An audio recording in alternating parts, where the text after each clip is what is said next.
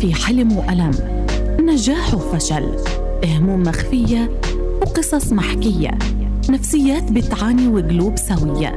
وبين المشكلة والحلول حنكون معكم على طول. في برنامجكم الاجتماعي ذات. ذات يسعد مساكم مستمعي ومتابعي راديو الشباب على 98 و2 أف أم. وأهلا وسهلا فيكم بحلقة جديدة من حلقات برنامج ذات. اليوم موضوعنا أكيد مهم وما بين مصدق وما بين ناكر وما بين مستهزئ وما بين الأشخاص يلي بتكون مهووسة بسبب وجود هذا الأمر. اليوم رح نقف وقفة جادة في موضوع مهم جدا ألا وهو السحر والشعوذة بين علم النفس والحقيقة. بالتأكيد العديد من القصص مرت علينا جميعا. البعض خاض تجارب كانت قاسية جدا والبعض كانت رحلته في العلاج أو التشافي أو التخلص من هذه الأزمة خلينا نقول عنها كانت صعبة جدا. والبعض منهم ما بيقدروا يكملوا حياتهم بطريقة صحيحة إلى الأبد. اليوم رح نحكي بالتفصيل في هذا الموضوع أو هذا العنوان وبرجع برحب فيكم جميعا مستمعينا ومتابعينا عبر ال FM وعبر البث المباشر عبر صفحتنا على الفيسبوك راديو الشباب. وأكيد لكل الناس يلي بتسمعنا وبتتابعنا عبر الموقع الإلكتروني الشباب راديو dot PS. أحلى مساء لكم جميعا. أصدقائنا يلي بتتابعونا عبر الفيسبوك بإمكانكم طرح يعني تساؤلاتكم أو أي حاجة حابين تطرحوها في حلقتنا لليوم وبالتأكيد رح نطرحها. أيضا مستمعينا يلي حابين يشاركونا خلال الحلقة ولكن بإمكانكم التواصل معنا بعد مضي نصف ساعة من الحلقة على جوال رقم 0593 98 و2 98 و2 و 059 98 و2 98 و2 طبعا اسمحوا لي بحلقتنا لليوم أستقبل وأرحب بضيفنا في استديوهات راديو شباب فضيلة الشيخ نضال أبو عجوة الباحث والمختص في الرقية الشرعية ومدير مركز النور للعلاج القرآني وماجستير في الصحة النفسية. فضيلة الشيخ أهلا وسهلا فيك ونورتنا. الله يحفظكم. يعني يا شيخ يعني هالموضوع بالنسبة للمجتمع حساس جدا وربما لما نيجي نحكي في بعض المواضيع بعض الأشخاص بيكونوا متحفظين خاصة إذا كانت القصة بتخصهم. فبالبداية خلينا نحكي للناس أو بالنسبة للأشخاص لما نيجي نحكي في هاي المواضيع بيعتبروا أنه هذه الأمور مجرد خيالات أو لا منطقية ولا وجود لها. شو ردك على الناس الناكرة لفكرة وجود السحر؟ بسم الله الرحمن الرحيم. الحمد لله والصلاة والسلام على رسول الله. أولا نحن نستطيع أن نجيب عن هذا التساؤل من طريقين. الطريق الأول أنه هذا الشيء مثبت ليس فقط في دين الإسلام بل في كل الأديان حتى عفوا في الأديان الوثنية ليست السماوية فقط. نعم. فمسألة السحر موجودة منذ قديم الزمان يعرفها الناس وأثبتها القرآن الكريم الذي هو يعني المثبت الأقوى. وبين الله سبحانه وتعالى في قصة موسى ما حدث يعني بين موسى وبين السحرة سحرة فرعون. وهذه القصة يعرفها كثير من الناس. صحيح. وأيضا أثبت الله سبحانه وتعالى أن هذا السحر من الممكن أن يؤثر في حياة الناس أن يغير طبيعة حياتهم. فذكر في سورة البقرة بعد أن ذكر السحر قال فيتعلمون منهما أي من السحرة ما يفرقون به بين المرء وزوجه وهذا إن دل فإنما يدل على أن مسألة السحر ليست فقط هي مجرد خيالات أو تأثيرات أو هلوسات صحيح. إنما هي شيء مؤثر وحقيقي في حياة الناس ومن الممكن أن يغير طرائق حياتهم الطريق الآخر أننا رأينا هذه الأشياء واقعا يعني من ممارسة هذا العمل ومن رؤية معاناة الناس أن الكثير من الناس يعني مثلا يبحث عن العلاج لمشكلته في الطب آه، البشري العادي العضوي وكذلك يبحث في آه، مجال الطب النفسي فلا يجد صحيح. يعني العلاج فيتوجه مثلا إلى المعالج المختص بهذا الأمر أو يقرأ بعض آه، الآيات أو بعض الأشياء التي تعزز أيضا حتى من الجوانب الأخرى الجانب النفسي والجانب العضوي. تجتمع هذه القوة النفسية والعضوية وبركة القرآن وذكر الله سبحانه وتعالى هذا الإنسان بيذهب عنه هذا الألم وبتتحول حياته من السلبية إلى الإيجابية وبيبدأ يعني يشعر باختلاف كل ومن الممكن أن يكون هذا في لحظات يعني في دقائق إنه تختلف كليا يعني مسارات يعني ممكن أن يكون يعني نحن مر علينا مثلا أناس مصابون وأثبت الطب أنهم مصابون بأمراض معينة. نعم. فبمجرد انه هذا الإنسان يبدأ آه، بقراءة القرآن نبدأ بقراءة القرآن عليه أو بعلاجه تختفي هذه المشاكل الطبية التي أثبتها مثلا التصوير أو الجهاز أو الفحص الذي يعني في المنطق من المستحيل أن يخطئ أو صحيح. نسبة الخطأ 5% أو 10% فيتفاجأ حتى بعض الأطباء يعني تفاجأ بهذا الأمر إنه إنه هذه المشكلة اختفت نهائيا فيعني وهذا نعم. الشيء يعني لا يقول من ذاق عرف يعني صحيح. الناس عندما يعانون من هذه القضايا يتأكدون منها ويقتنعون بها أما الذي لم يمر عليه ونسأل الله أن يعافينا ويعافي جميع الناس يعني ربما من الصعب أن يقتنع بهذه آه، القضايا نعم. نعم. يعني اليوم فضيلة الشيخ بنلاحظ آه، آه، القصص هذه انتشرت ما بعرف هل نعم. هي انتشرت بسبب وجود مواقع التواصل الاجتماعي اللي خلتنا نسمع في القصص هاي بانتشار أم هي من زمان منتشرة ولكن المواقع ساعدت ما بعرف بصراحة ولكن هناك أنواع ومن الملاحظ أنه في تفنن يعني من ناحية السحرة والمشعوذين في آه، يعني جعل السحر قوي بشكل مش طبيعي لدرجة أنه المسحور قد ما يحاول أنه يروح لمعالجين أو شيوخ بتلاقي الأمور بتتعقد عنده. فشو أكثر أنواع السحر المستخدمة؟ إيه، حاليا يعني سبحان الله هو التطور يعني دخل إلى كل شيء. ومن العجيب أنه دخل إلى السحر أيضا. لماذا؟ لأن وسائل التواصل الاجتماعي والإنترنت جعل العالم قرية صغيرة وأصبح صحيح. هناك طبعا هذا الشيء بيعزز معرفة الأخبار خاصة الاجتماعية فلان تزوج فلان انفصل صح. فلان مثلا حصل على درجة علمية فلان نجح في مشروعه واصلا إحنا دائما نقول إنه أساس السحر هو التباغض والحسد يعني إنه لماذا فلان يسحر فلان؟ لأنه والله فقط يعني آه، متضايق من إنه هو يعني ما شاء الله وصل إلى مرحلة معينة من حياته فيها من التقدم والنجاح إلى غير ذلك. فهذا بيدعو الشخص الحاقد أو الشخص اللي عنده عقد معينة أو أشياء معينة إنه آه، يعني يمارس هذه الأفعال الغير أخلاقية تجاه هذا الشخص. ويمارس ضده السحر ويذهب إلى المشعوذين وإلى السحرة والمجرمين اللي بيتعاملوا بهذه الأشياء.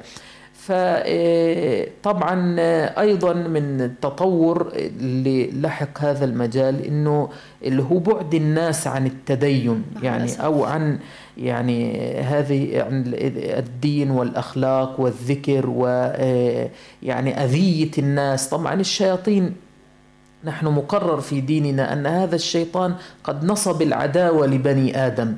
منذ وجود الأب يعني قال لأحتنكن ذريته. ف يعني وضع انه هو سيقعد لنا في كل طريق خير. فهو يفرح جدا. عندما مثلا نبتعد عن الدين وعن الأخلاق ونؤذي بعضنا ونفعل الأفاعيل ببعضنا لذلك النبي صلى الله عليه وسلم كان في خطبة الوداع من المعاني العظيمة التي قررها أنه قال المسلم أخو المسلم لا يظلمه ولا يسلمه ولا يبغضه. فقرر هذا المعنى لأنه أساس الفساد المجتمعي وأساس الفساد النفسي اللي اللي بيصير عند الناس وبيسبب لهم مشاكل. هو هذه المعاني اللي نسأل نعم. الله أن يخلصنا منها جميعا. فتطور الأمر وأصبح الآن للأسف منتشر. هو منتشر من قديم لكن أيضا كما تفضلت أنه ظهور الإعلام أنه بدأت تظهر هذه المعاني على السطح وبدأنا نراها ونرى معاناة الناس. في مثل هذه أيضا مع الأسف يعني اعذرني عن المقاطعة. أنا بلاحظ أيضا انتشرت صفحات على مواقع التواصل الاجتماعي إم فلانة لجلب الحبيب نعم. ومش عارفة إيش الزوج نعم. وإنه المحبة و... فنوع من الأسحار هي يعني بالخارج إنه والله أنا بدي إياكي تتزوج اللي أنت بتحبيه والله أنا بدي نعم. الوفق بينك وبين زوجك ولكن هذا سحر. نعم. حتى لو كان أنت بدك مثلا زوجك زي ما بيقولوا زي الخاتم باصبعتك بس هذا سحر. فبدنا نحكي في هذه التفاصيل أيضا وأنواع السحر اللي انتشرت عن بعد وممكن تبعت لها الفلوس عن طريق المونيجرام نعم. ولا بتكون حاطة رقم وكود يعني. فبدنا نحكي بهاي التفاصيل والتطورات يلي صارت أيضا. نعم هو هذه صورة من صور التطور أيضا في هذا المجال استخدام التكنولوجيا في هذا الأمر. يعني إيه، نحن وجدنا حتى للأسف بسبب ما ذكرتي اللي هو قضية أنه الصفحات التي تنتشر خاصة على الفيسبوك وعلى الانستغرام إنه كثير من هؤلاء يبدأ بوضع إعلانات وإعلانات ممولة آه، لي آه، يعني يكتب مثلا الشيخة فلانة أو الشيخ فلان لجلب الحبيب وتطليق المتزوج وتزويج أيوة. المطلق وكلام يعني صراحة يعني عجيب غريب وللأسف الشديد أنه كثير من الناس بتقتنع بمثل هذه القضايا وطبعا هذا هو كيف بتتم العملية أصلا. هي العملية بتتم أنه هذا بيعمل الإعلان والآن في عندنا تقنيات جديدة وطبعا هي فاشلة وكذب ودجل ونوع من أنواع التكسب غير المشروع وسرقة أموال الناس والنصب. إنه بيجي بيقول وللأسف إنه في بعض حتى المشايخ يعني بيمارس هذا الشيء يعني بسبب الفقر. وبسبب إنه حاجته للمال وهذا غير مبرر طبعا.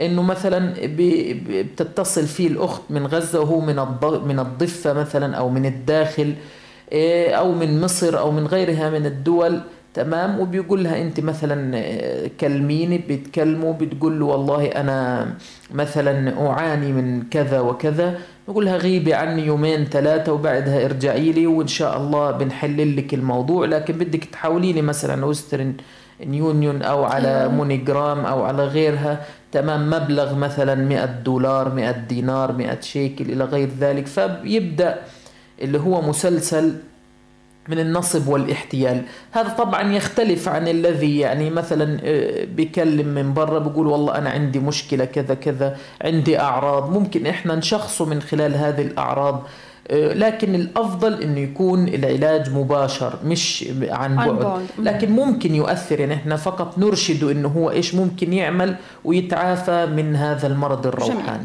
نعم. فضيلة الشيخ آه، بدي أحكي في نقطة كثير مهمة ألا وهي إنه نعرف إنه في حاجة منتشرة في مجتمعنا اللجوء لبعض زي ما تفضلت إنه شيخ ولكن هو مش شيخ. نعم. لجأ لأمور آه، لا أخلاقية. يعني في نعم. بعض المشاكل اللي أنا قرأتها بصراحة خاصة الشيوخ اللي بيكونوا برا صوري لي جسدك إنه في نعم. علامة أنا بدي أبحث عليها. هذه العلامة عبال ما تكون بعتها مجموعة من الصور ويتم ابتزازها في النهاية. الآن يمكن هنا في أمور بصراحة أنا سمعت قصص وأكيد فضيلتك يعني سمعت قصص كثيرة. كيف الشخصية المصابة بالسحر أو ما شابه تعرف إذا هذا المعالج هو شيخ حقيقي أم دجال؟ نعم. إيه، أولا يعني من عدة طرق يعني أول شغلة في هذه الأمور إنه هذا الشخص أول إشي بيهمنا إنه ما يكون ساحر. يعني ما يكون بيمارس طقوس معينة مع الجن ومع الشياطين لأذية الناس.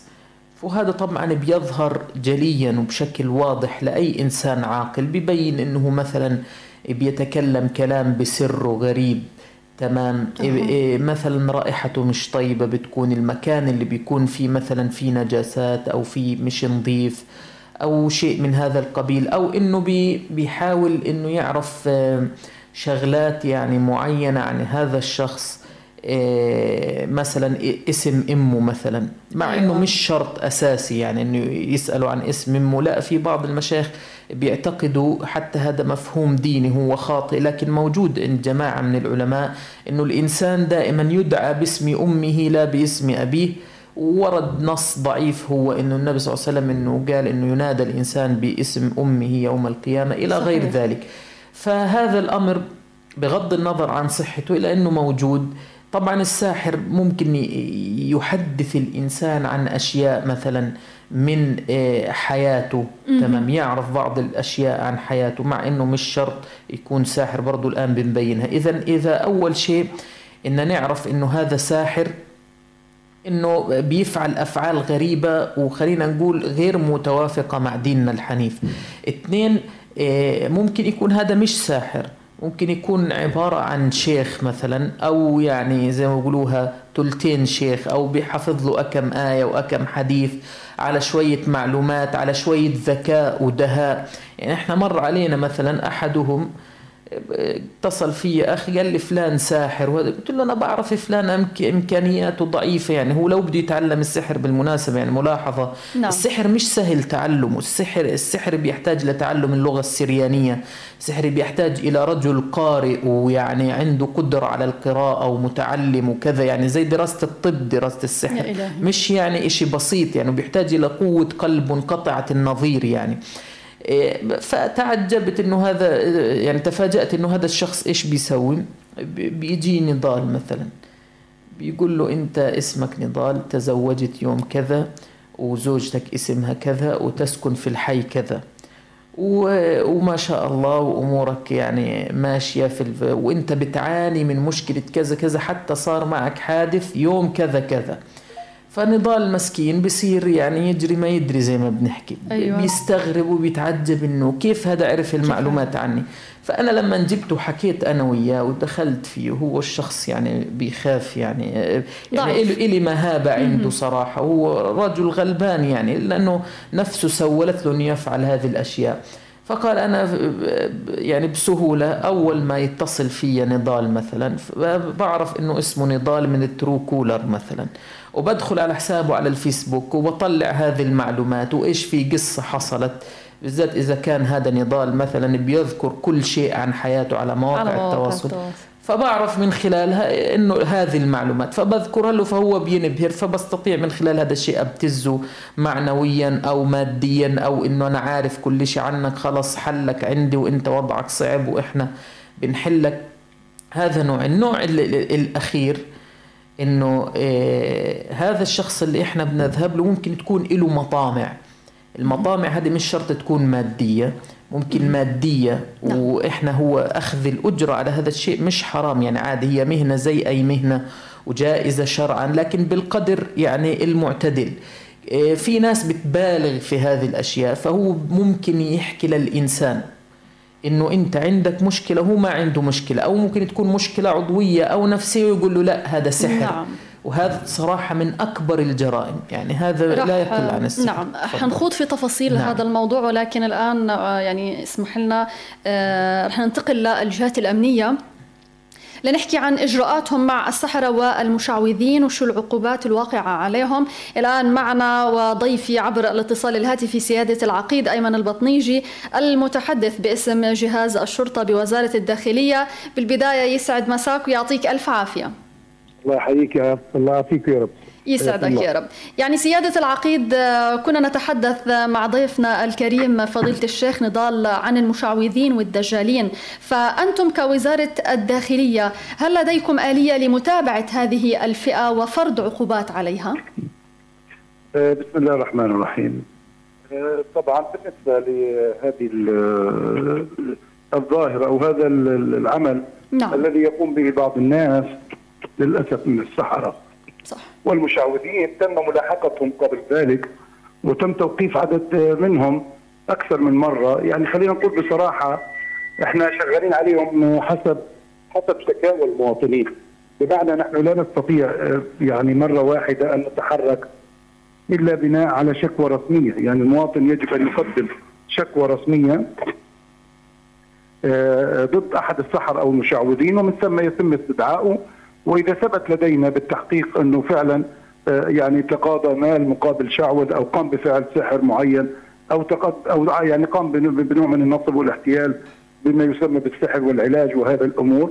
يتم توقيفه. إذا كان أول مرة بناخذ عليه تعهد. إذا ثاني مرة بيتم توقيفه عبر آه، الجهات الرسمية والقانونية والنيابة بتوقفه وبيتم يعني محاكمته. وأوقفنا ناس كثير للعلم نعم. لكن إحنا آه، يعني خلينا نقول نعتمد بالدرجة الأولى كما ذكرت على شكوى المواطن المتضرر من أي حالة من حالات السحر السحر نعم. والشعوذة. يعني اذا آه، لدينا يعني معلومة جديدة بصراحة إنه الشخص اذا كان عارف إنه في ساحر موجود أو حدا آه، قام بسحره بامكانه التوجه للجهات الأمنية ويقدم شكوى لا رسمية. مش هيك لا ولا هو لا كيف نعم. بنعرف إنه سحره؟ كيف يعني الشكوى؟ هو بيكون نعم يعني بده يكون هو تعرض للنصب والاحتيال من مشعوذ معين يعني أو من هؤلاء من معظم المشعوذين يعني أيوة. يعني السحرة والمشعوذين ما فيش حد بيعالج بالقرآن كما نعم. تعلموا إلا ناس نادرين جدا محترمين بقية الناس اللي بيدعوا باسماء مزورة باسم القرآن وباسم يعني العيادات هذه اللي بنسمع فيها لا هذه معظمهم مشعوذين معظمهم آه، آه، سحرة أو دجالين والناس للأسف نعم. الشديد بتروح عندهم وتدفع مصاري وهكذا بالنسبة للسيدات يعني آه، سيادة العقيد أنت عارف أنه بالأفراح مع الأسف بتكتر هذه الأعمال فبعض نعم. السيدات بتكونوا معروفات أو البعض شهدهم وهي بترش أو بترمي العمل أو ما شابه أنا ما بعرف شو بيعملوا آه. فإذا أجت شكوى رسمية من الناس أنه والله إحنا وإحنا في العرس شهدنا فلانة العم... الفلانية هي اللي عملت هذا العمل هل بيتم آه، التحقيق معها أو طبعا طبعا نعم. طبعا أي أي شكوى مقدمة ضد أي أحد من الأفراد الافراد حتى لو لم يكن مشعوذ. يعني إنسان حمل السحر ورماه وشغلات زي هيك. أيوه. ممكن يعني ممكن آه إنه يتم توقيفها وإذا كان في شهود أو في كاميرا يعني آه يتم أخذ الإجراء القانوني.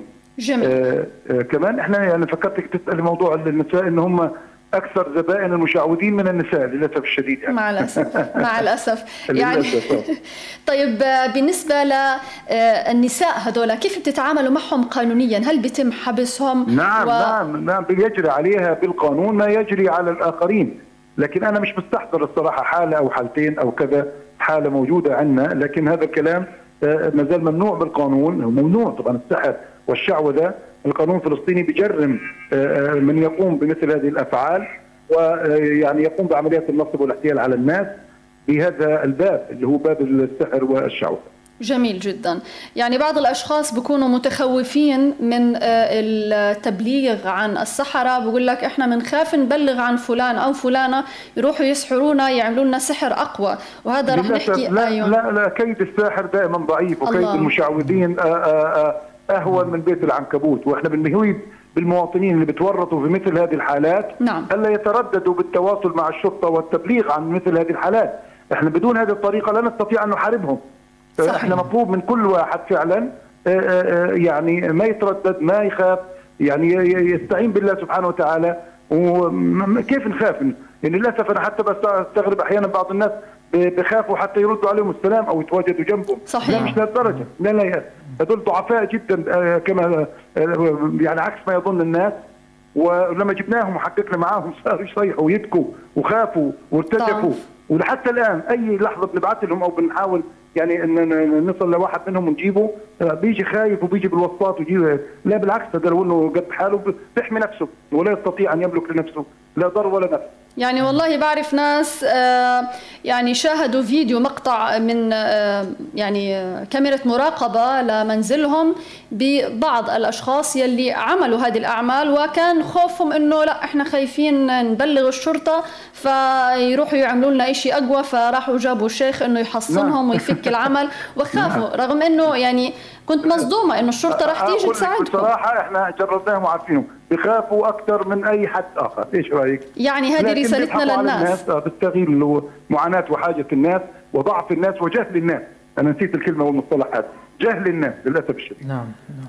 يعني سيادة العقيد ما بدنا نطول عليه أكثر ولكن بالختام شو هي رسالتك للناس بالتعامل مع هاي القضايا ورسالتك أيضا للسحرة والمشعوذين لحتى يكفوا عن هذا العمل؟ وأكيد جهودكم الأمنية مشكورة جدا بهذا الجانب. نعم رسالتنا أولا للناس يعني أن يتقوا الله في أنفسهم. الشافي والنافع والضار هو الله سبحانه وتعالى ولا يستطيع أحد من البشر أن يحرك ساكن ولا يستطيع أن يؤذيك إلا بإرادة الله سبحانه وتعالى. نعم. آه، قصة السحر والشعوذة موجودة. لا السحر موجود لكن الشعوذة والدجل والضحك على الناس وحلب المصاري منهم وأخذ المال منهم مقابل أعمال آه، وهمية توهمهم بعمل معين. هذه قمة الخديعة والنصب والاحتيال. بنحذر المواطنين أن يذهبوا لهؤلاء الناس. بعدين ثبت لدينا للأسف الشديد أشياء لا أخلاقية.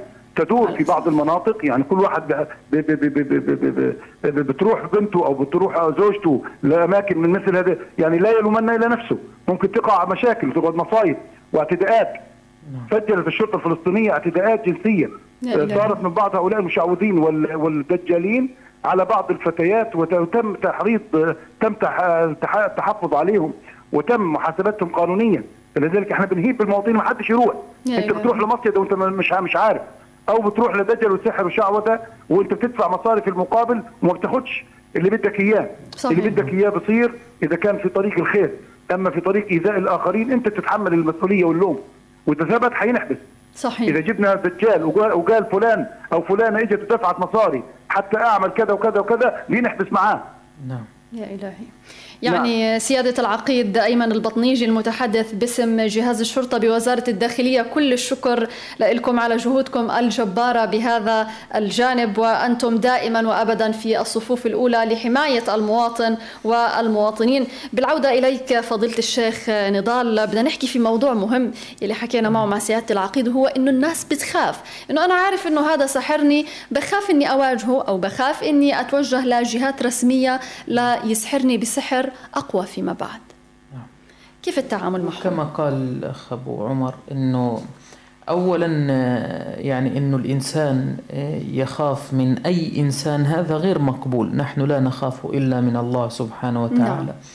ونحن دائما نقول للناس استعينوا على هؤلاء بقول حسبنا الله ونعم الوكيل فالنبي صلى الله عليه وسلم قال حسبنا الله ونعم الوكيل. قالها إبراهيم عندما ألقي في النار.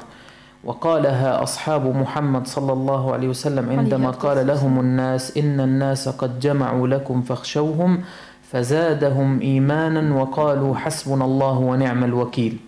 فحسبنا الله ونعم الوكيل هي آه، دواء لكل داء. والإنسان لا يجب عليه أن يخاف. هذا كيد الساحر لا يفلح أبدا ولا يفلح الساحر حيث أتى. وإن الله سبحانه وتعالى لا يهدي كيد الخائنين.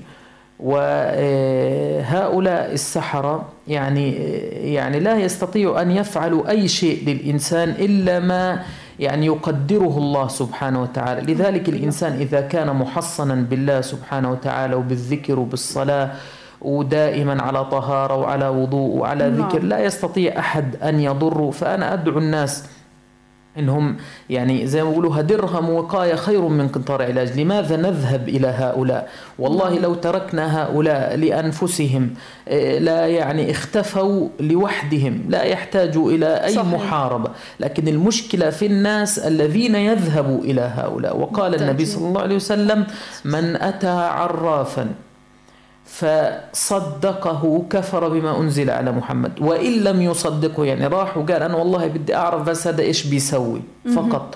ولم يصدقه لم يقبل الله سبحانه وتعالى له صلاة أربعين يوما. يعني هذا إن دل فإنما يدل على خطورة هذا الأمر وعلى أنه أمر خطير للغاية. نعم, نعم.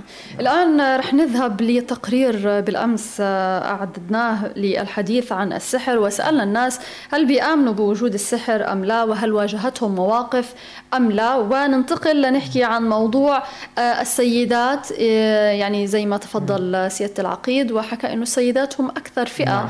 الذهاب للعرافين أو العرافات خاصة خلينا نقول السيدات اللي عندهم صبايا ما تزوجوا بنتي مسحورة بنتي مش عارفة منفوسة والكلام هذا والتعطيل وما إلى ذلك. طب خلينا نشوف التقرير ونرجع.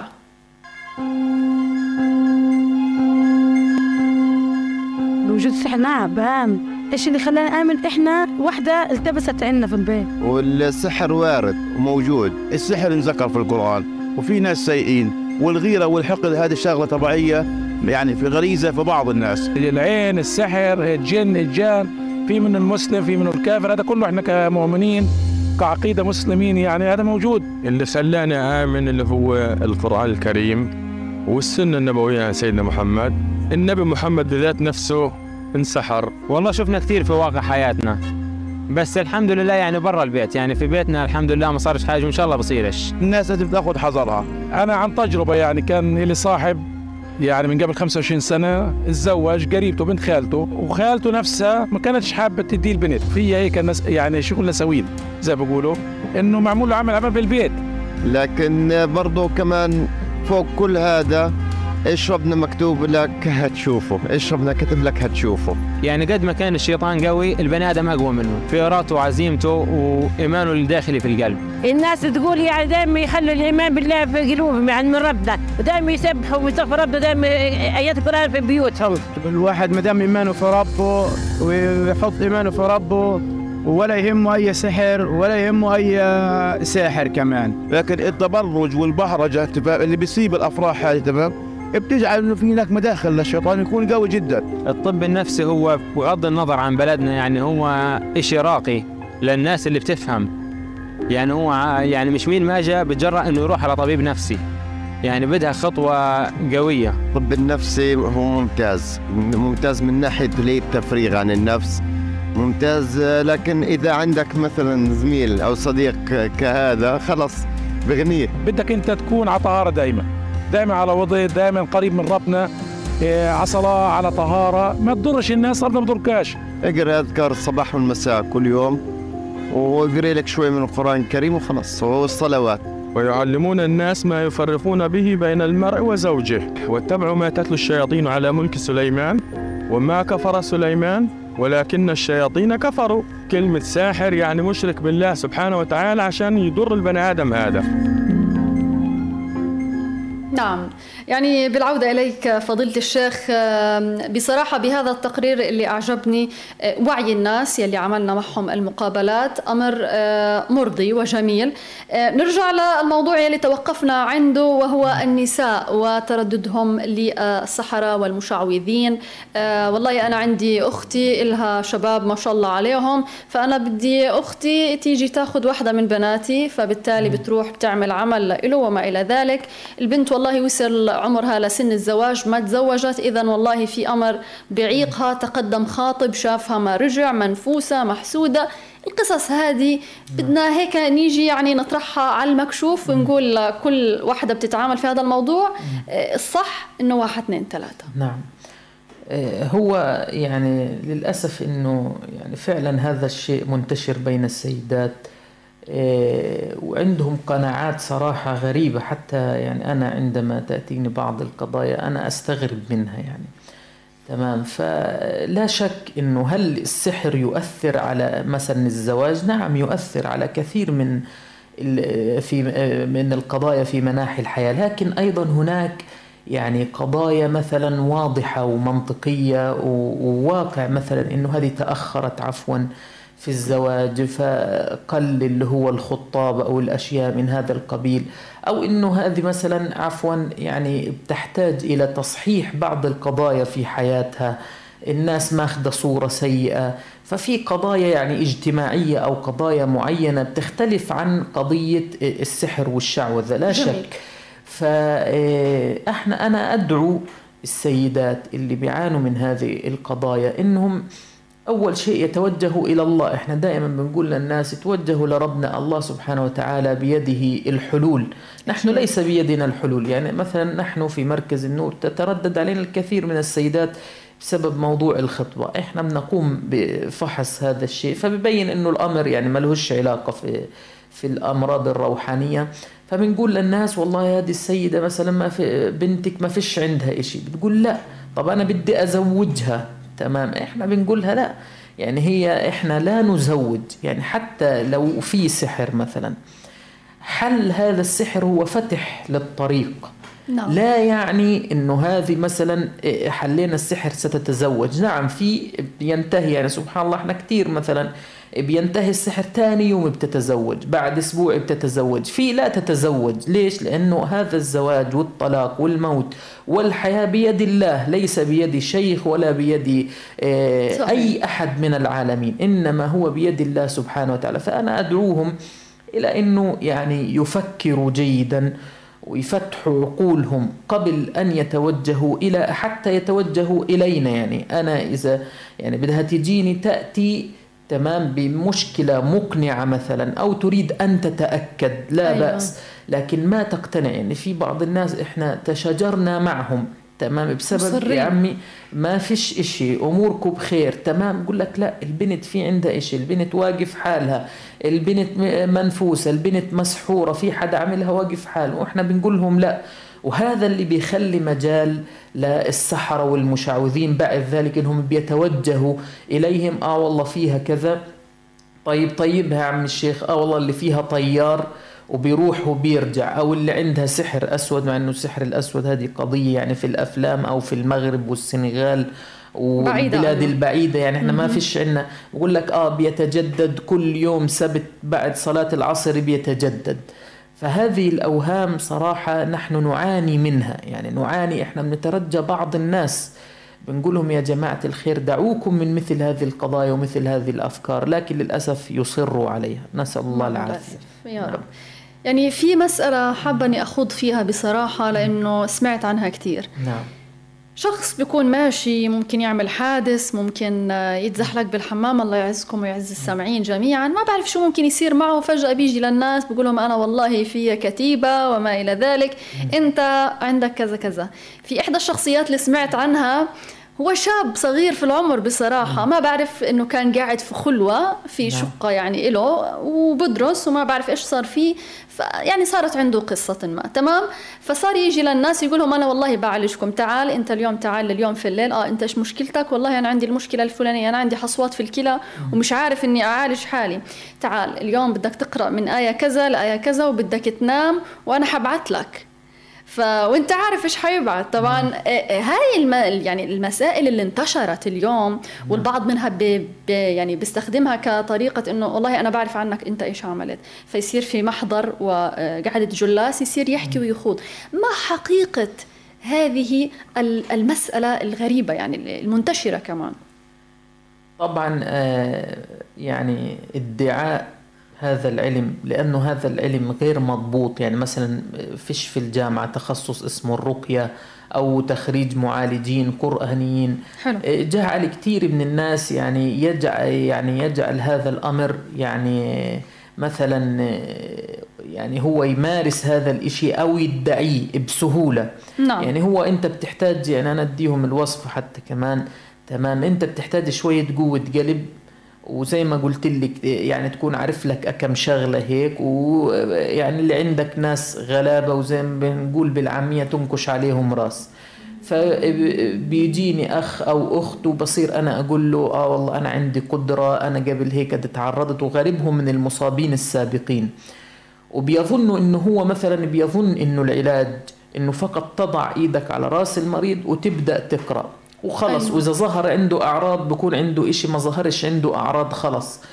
أو إني أنا أوهمه ببعض الأشياء وأقول له آه صار معك كذا ولا ما صارش معك؟ فهو بيبدأ يدخل في حالة هي حالة نفسية تمام؟ أوه. إنه بينتظر إنه مثلا إيده تتحرك ففجأة بيتفاجئ إنه إيده مثلا صارت تتحرك. تمام؟ طبعا هذه أشياء نفسية والها علاقة بالعقل الباطن ممكن حلو. نسميه بالتنويم المغناطيسي يعني تمام؟ مو شبه تنويم مغناطيسي إنه بيعيشوا في حالة معينة تخليه يسترخي ويحس إنه في اضطرابات صارت عنده. هذا الشخص ويعني أنا بحذر الناس وحتى بحذر هؤلاء إنه هذا العلم ليس سهلا. يعني حلو. تعلم هذا العلم إنك أنت تصير معالج لابد إنه الإنسان يخوض في كثير من التجارب في هذا المجال. أول شيء يكون عنده علم ممتاز في الدين يعني أولا. يعني يعرف الدين يعرف العقيدة يعرف التفسير يعرف القرآن على الأقل نعم. يعرف يقرأ قرآن. إحنا تفاجأنا أنه بعض الناس لا يقرأ لا يعرف قراءة القرآن قراءة الفاتحة. اثنين أنه يكون عنده خبرة ليست بالبسيطة في علم النفس. تمام. يعني إحنا أغلب اللي بيمروا علينا وإحنا ربما نتطرق لهذا الأمر بالتفصيل بعد قليل يعني معك نعم. إيه إنه يعني يحتاج إلى دراسة لأنه أغلب الحالات تتردد غالبا بتكون مشاكل نفسية مش شرط مشاكل نفسية مرضية ممكن سلوكية. صحيح. فالإنسان اللي بده يمارس هذا الشيء لابد إنه يكون عنده هذه المعاني وقبل هذا كله تقوى الله. لأنه إذا ما كانش عنده تقوى الله ممكن يجير هذه المعاني كلها في استخدامها ضد الناس. يعني كيف الإنسان بيمنع إنه, إنه يضحك على هذا الإنسان؟ يقول له والله أنت مسحور عشان آخر حاجة ياخذ منه 100 شيكل مثلا. أيوة. لأنه إذا ما قالوش أنت مسحور مش راح يديه. تمام؟ فإذا كان هو عنده تقوى حيقول له والله أنت فيش عندك إشي. تمام؟ إذا كان فيش عنده ممكن يقول له والله آه أنت بتحس يجيب له مثلا شغلات منتشرة زي مثلا مرض في المعدة أو مرض في رجليه يقول له والله أنت رجليك بتزعوك حيقول له آه رجلي خلاص يبقى أنت فيك كذا كذا. فالأمر بيتعلق إنه الإنسان كيف علاقته مع الله سبحانه وتعالى وكيف تعلقه بالله وخوفه إنه هذا الإشي ممكن يرتد فيه في أولاده في كذا. ونسأل الله العافية. يا رب. الله بدي أرجع لنقطة معينة أثناء حديثك عن لما يجي الشخص بيقرأ القرآن على آه، المريض أو الشخص اللي بيعاني فبيبدأ إنه الشخص هذاك في اللاوعي يحس إنه مثلا إيدي بترتفع إيدي نعم. زي هيك. نيجي نحكي على مسألة يعني يمكن إحنا اقتصينا هذا الموضوع ما حبينا نعرضه للرأي العام. إحدى الشخصيات قالت إنه والله آه، أنا بتيجي لمثلا قريبتي أعراض فبحكي لها شو الأعراض؟ فبتقول لي والله مرات بيكون مسيحي مرات مسلم مرات صوتها كذا مرات مسألة الصوت اللي بتخلي الناس إنه خلص هذا تغير صوته وقلب عيونه ومش اذا هذا مسألة الصوت تمام؟ والناطق هل هو حقيقي أو لا؟ بدنا نحكي على المكشوف وبصراحة. على المكشوف وبصراحة إنه هل هذا الشيء موجود عند بعض الحالات؟ آه موجود.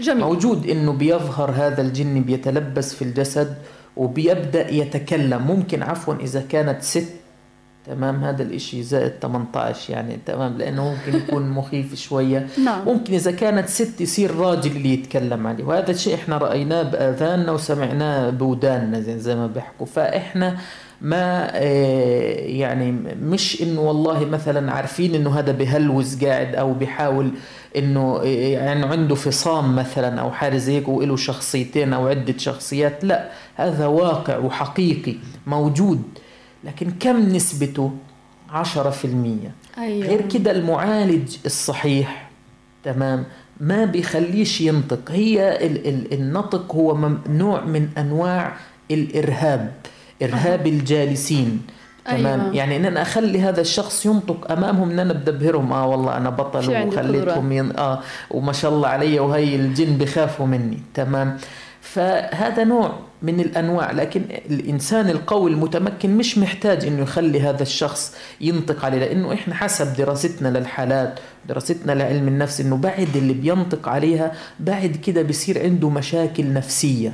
بصير الإنسان ممكن يدخل في حالة فصام يعني إنه أنا اللي بعمل ولا مش أنا؟ أنا اللي حكيت ولا مش أنا؟ فهذا الشيء خطير للغاية. فظهور آه، بعض الأعراض آه في حقيقي. موجود. يعني الإنسان ممكن يرفع إيده تمام؟ ممكن يحرك جسمه ممكن ينتفض. مسألة التطاير حقيقية؟ إنه يطير من المكان؟ آه ممكن. بس هذا إشي يعني متقدم, متقدم. آه. تمام؟ يعني نادر يعني إحنا مثلا أنا اللي في العلاج 15 سنة تمام؟ وفضل الله يعني سافرت وشفت في بلاد أخرى الحالات هناك صعبة جدا. يعني هذا الإشي ممكن عادي يكون. لكن عندنا في غزة يعني اللي مر علينا حالات بتظهر عليها أعراض غريبة مثلا إنها تطير أو تتحرك من مكانها.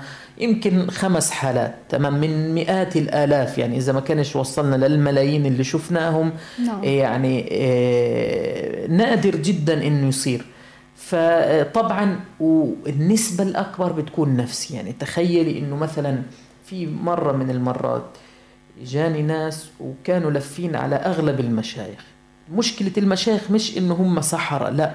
ولا انهم دجالين لا في إخوة أفاضل يعني جدا ومحترمين وكذا. نعم. لكنهم لا يعرفوا التفريق بين الأمراض الروحانية والأمراض النفسية. وهذا الذي دعاني إلى تحويل تخصصي يعني تخصصي شرعي. فأنا قلت لابد أني أدرس هذا العلم لأعرف يعني الأعراض والأشياء هذه التي تظهر عندهم فحولت التخصص. الآن إيه، هذا الشخص لف على كل المشايخ. طبعا في مفهومنا إحنا كرقاة أو معالجين إنه إذا هذا الشخص قرأنا عليه وبدأ ينتفض وبالذات إذا كان بزيادة نتأكد إنه هذا روحاني. نعم. تمام؟ فإجاني الأخ وبعد رحلة علاج طويلة. قال لي بدي تحسم لي أنا روحاني ولا آه، نفسي. جميل. قلت له تمام. الآن بدأت أقرأ عليه بدأ ينتفض. تمام. وبدأت تظهر وبدأ حدا يحكي على لسانه يعني. أه. تمام. فأنا صرت أسأل. يعني قلت زي ما بيقولوا امشي زي ما بيقولوا لباب الدار. تمام. أيوة. بدنا نمشي لباب الدار. الآن بدأت أسأل أسئلة معينة. إحنا عفوا الإنسان المتمكن بيعرف الجن وكيف طبائعهم وكيف هم هم عالم موجود لكن بيختلف عنا. صحيح. وإنت إيش بتعمل؟ وإنت إيش بتفطر؟ وإيش كي وقت إيش بتنام؟ وإيش بتحب؟ قعدت أسأل فتفاجأت إنه هذا هو اللي بيحكي. مش أي إشي هو اللي بيحكي عنه لكن هو المسكين بحاول إنه يهرب هي مش كلمة عاطلة مسكين بالمناسبة أه. كلمة جميلة تمام. إيه إنه يهرب من واقع معين إنه هو بيتعرض لظلم وعنف أسري تمام بيتعرض إليه من والديه ومن إخواته. فبيحاول إنه يمثل عليهم ان أنا في إشي عشان يلاقي العطف والحنان والأشياء هذه ورفع التكاليف عنه إنه ما تروحش تشتغل ما تروحش تشتري. هو خلص ارتضى على نفسه إنه يقوقع نفسه بهذه الحلقة وبهذا المرض. ومثل الدور بإتقان. ومثل الدور بإتقان غريب. يعني أنا قديش شفت ممثلين زي هذا ما شفتش. تمام. ف آه، وبيمثل ويعني أي شيخ بتنطلع عليه يعني من أول لأول وهلة تنطلع عليه هذه الخدعة وهي بسيطة جدا. فأنا وجهته طبعا هو بيخش في حالات يعني بصير عنده هيك تصلب وتخشب. تمام؟ فحولته للطب النفسي فمجرد أخذه مهدئ بسيط رجع لحياته يمارس طبيعي. حياته. وصححنا له بعض السلوكيات إنه أنت شخص لك يعني لك شخصيتك وإلك كذا وحذرنا أهله إنهم يمارسوا عليه العنف والضغط والرهاب النفسي اللي بيمارسوه عليه. فتحسنت حالته وانتهى الموضوع نهائيا. جميل. آه بفضل الله. نعم. يعني بدي أحكي في هذه الحالات لاحظت كثير من الأشخاص في المجتمع إنه لما شخص يروح على آه، شيخ ربما يكون حقيقي أو لا. وحكينا في بداية الحلقة كيف نفرق ما بين الشيخ المعالج والمشعوذ أو يلي بيكون مش آه، معالج أو هدفه مادي. نعم. فبيروحوا الناس في بعض الشيوخ بيطلعوا كل الناس يعني زي ما بنقول ملبوسين. نعم. فبالتالي بتلاقي الصديق راح والله أنا رحت امبارح والشيخ طلع مني أبصر. شو شو رأيك نعم. تروح معايا؟ فالناس اليوم في مجتمعنا مؤمنين إنه إذا راحوا على الشيخ وطلع فإذا كل الناس لازم تروح تكشف نعم. وتتأكد إذا هي ملبوسة ولا لا. الآن هذا حكينا عنه. الآن حالات اللبس متى بتصير؟ يعني كثير بنلاقي الناس ما تمشي في الليل، ابعد عن البسة السوداء لأنه البسة السوداء شيطان يعني في في خرافات نعم. دخلت في عالم آه، الروحانيات هذه، حالات اللبس متى بتكون؟ أنا كما بينت لك أي شيء غير مضبوط تمام؟ قانونيا ومعروف علميا بيكون فيش عليه يعني بيكون الخرافات فيه كثيرة خاصة هذا المجال يعني. صحيح. يعني إحنا إلنا نماذج في قطر وفي الخليج مثلا هم بيوظفوا الرقاة وكذا فكتير من هذه الخرافات بتنتهي. تمام؟ جميل. إيه، إحنا سبنا مجال لهذه الأشياء. طبعا كيف بيصير؟ هو اللبس إحنا ممكن نسميه بنسميه المس. تمام؟ حتى القرآن ذكره عن الذين يأكلون الربا لا يقومون إلا كما يقوم الذي يتخبطه الشيطان من المس. صحيح. وهذا دليل أنه هذا المس موجود تمام دليل قرآني وبالمشاهدة والعيان والمنطق والواقع برضه موجود. كيف بيصير؟ هذا أول شيء اللي بيجيبه الابتعاد عن الجو الإيماني نعم. تمام وفعل المنكرات وما يغضب الله سبحانه وتعالى فبيجيب هذه المس وبيجيب الشياطين للإنسان إيه، ممكن هذا المس يكون بعدة أحوال اللي هي خروج الإنسان عن الطور الطبيعي نعم. سواء في الحزن الشديد الإنسان يصير يحزن حزن شديد يبكي بكاء شديد ممكن يلطم ممكن كذا فبيصل لمرحلة من الضعف تخلي الشيطان يأذيه ويمسه ويعني يلبس فيه يزود هذا الحزن. نعم. ويخليه يدخل في حالة يعني صعبة جدا ممكن تحتاج إلى تدخل يعني طبي أو نفسي أو يعني روحاني. تمام؟ لكن غالبا هم الناس بياخدوه على المستشفى بيفكروا إنه في عنده إشي. صح. اثنين إيه، الفرح الشديد العكس. إنه الإنسان لما تجي فرحة شديدة جدا بيدخل في هستيريا معينة. ممكن برضه يبكي ويلطم ممكن يعني ينط ويجري. مع الفرح برضه ممكن الشيطان يستغل هذا الشيء. وأيضا اللي هو إيه عفوا اللي هو الرغبة الشديدة زي الناس اللي مثلا يعني زي مثلا مجنون ليلى لما يصل لمرحلة من مراحل هذيان. الحب والهذيان والهستيرة والخروج عن الطور الطبيعي في هذا الأمر برضو ممكن يتعرض له كذلك فعل أفعال معينة إيه، زي مثلا وهذا منهي عنه شرعا إنه الإنسان مثلا النبي صلى الله عليه وسلم أمرنا إذا أتى الليل إنه إحنا مثلا نبعد الأطفال ما نخليهمش يلعبوا إيه، كذلك ان نغطي الأكل تبعنا خوفا سواء من الشياطين وخوفا من الهوام وكذا كان قديما إنه تيجي حية يجي عقرب صرصور نعم. شيء عفوا على الطعام. وكذلك أمرنا إن نسكر الأبواب ونطفي الضواي وهذه الأشياء من السنة ومن الحفاظ على إنه الإنسان ما يصاب بهذه الأشياء. وأيضا في عندنا أدعية مثلا إذا إحنا قلناها وين ما بدنا نروح. وين ما بدنا نعمل اللي بدنا إياه. لكن بدنا نحافظ على الآداب الدينية وهذه الأذكار. يعني مثلا برضو الإنسان يدير باله مثلا إذا دخل بيت مهجور أو مكان ما سكنهش البشر إنه يذكر الله أول ما يدخل يسمي بالله. إذا راح على أرض بيارة مثلا مهجورة أو على مقبرة مهجورة نعم. برضه يذكر الله فما بيصيبه شيء. لكن ممكن يصيبه آه ممكن. إذا كان هذا المكان معمور أو في سكان من الجن أو حاجة زي هيك. وهذه الأشياء منتشرة في الخارج لأنه في أراضي وصحاري وجبال أكثر من عندنا يعني إحنا رأينا هذه الأشياء في السعودية وفي مصر بالذات في الصعيد لما بكون الناس في أماكن بعيدة آه ممكن يؤذيهم. في الخلا. بالنسبة لقضية البسة وال آه فعلا هو الشياطين ممكن تتشكل. بهذه الأشكال. عشان هيك إحنا إذا رأينا هذه مثلا خاصة القطة السوداء الكلب الأسود الأفعى السوداء البومة, ال ال ال البومة أي شيء يعني هيك غريب أسود كده نستعيذ بالله نقول أعوذ بالله من الشيطان الرجيم أو نذكر الله سبحانه وتعالى. فحتى لو كان هو هيك فعلا نعم. فبيبتعد عنا. خلص آه يعني آه راح الآن ننتقل للدكتور عايش سمور. راح يكون معي عبر الاتصال الهاتفي ومن ثم راح ننتقل لموضوع ثاني الرؤى والمشاهد. وبعض الألفاظ اللي بيحكوا لنا إنه هي والله بتجذب أو بتستحضر وما إلى ذلك.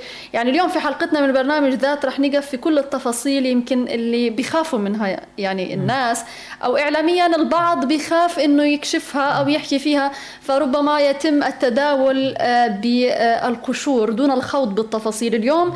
بصراحة حابة نقف في كل التفاصيل لنوضح للناس إنه شو المنطقي وشو اللي مش منطقي شو اللي بيصير وشو يلي ما بيصير. لأنه في ناس موقفة حياتها يا جماعة آه، بدا يعني بذريعة إنه والله في مس في عمل في سحر في كذا. أنا بخاف من فلان إني أروح أتشكى عليه ليعمل لي مش عارفة شو. يعني اليوم إحنا بصراحة في حلقتنا معنيين نطلع من الحلقة موضحين لكل الناس التفاصيل اللي هم بدهم إياها. كل واحد عنده تساؤل إحنا عارفين تساؤلات الناس. حكينا مع أكثر من شخصية فالأسئلة اللي إحنا اليوم بنحكيها مش أسئلة مروة ولا أسئلة زملائي من الإعداد ولا أسئلة اللي في راديو الشباب.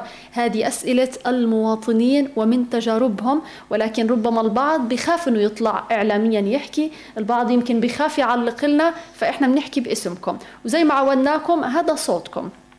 طيب الآن ننتقل للدكتور عايش سمور الأخصائي النفسي لنحكي بالجانب النفسي أكثر.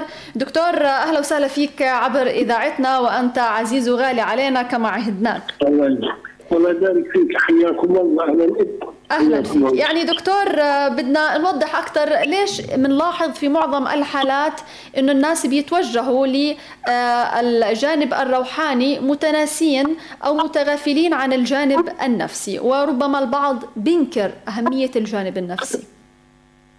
هذا كلام صحيح يعني ما واحد يصلى يصلى للعيادة النفسية نعم. إلا إلا بعد ما بكون زار المشايخ.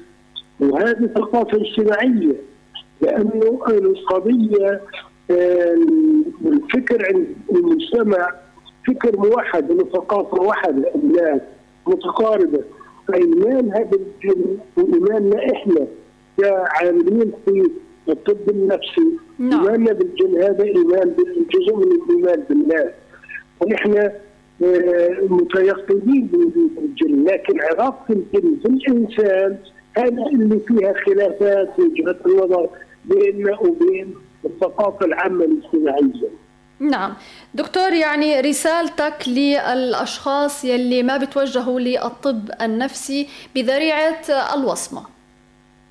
بخافوا بخافوا من الوصمة. هذه صحيح لكن في كمان لا في عندهم فكر ثابت إنه أنا يمكن عندي آه، لبس من الجن أو عندي مشكلة في نعم. العلاقة مع الجن مأثر علي أو معمول لي سحر فقضية لبس الجن إحنا ما إحنا ما بنفكر فيها بنعتقد فيها اعتقاد رغم رغم إن متيقنين بوجود في ناس بيعملوا سحر هذه حقيقة مضبوطه لكن لكن قضية إنه الناس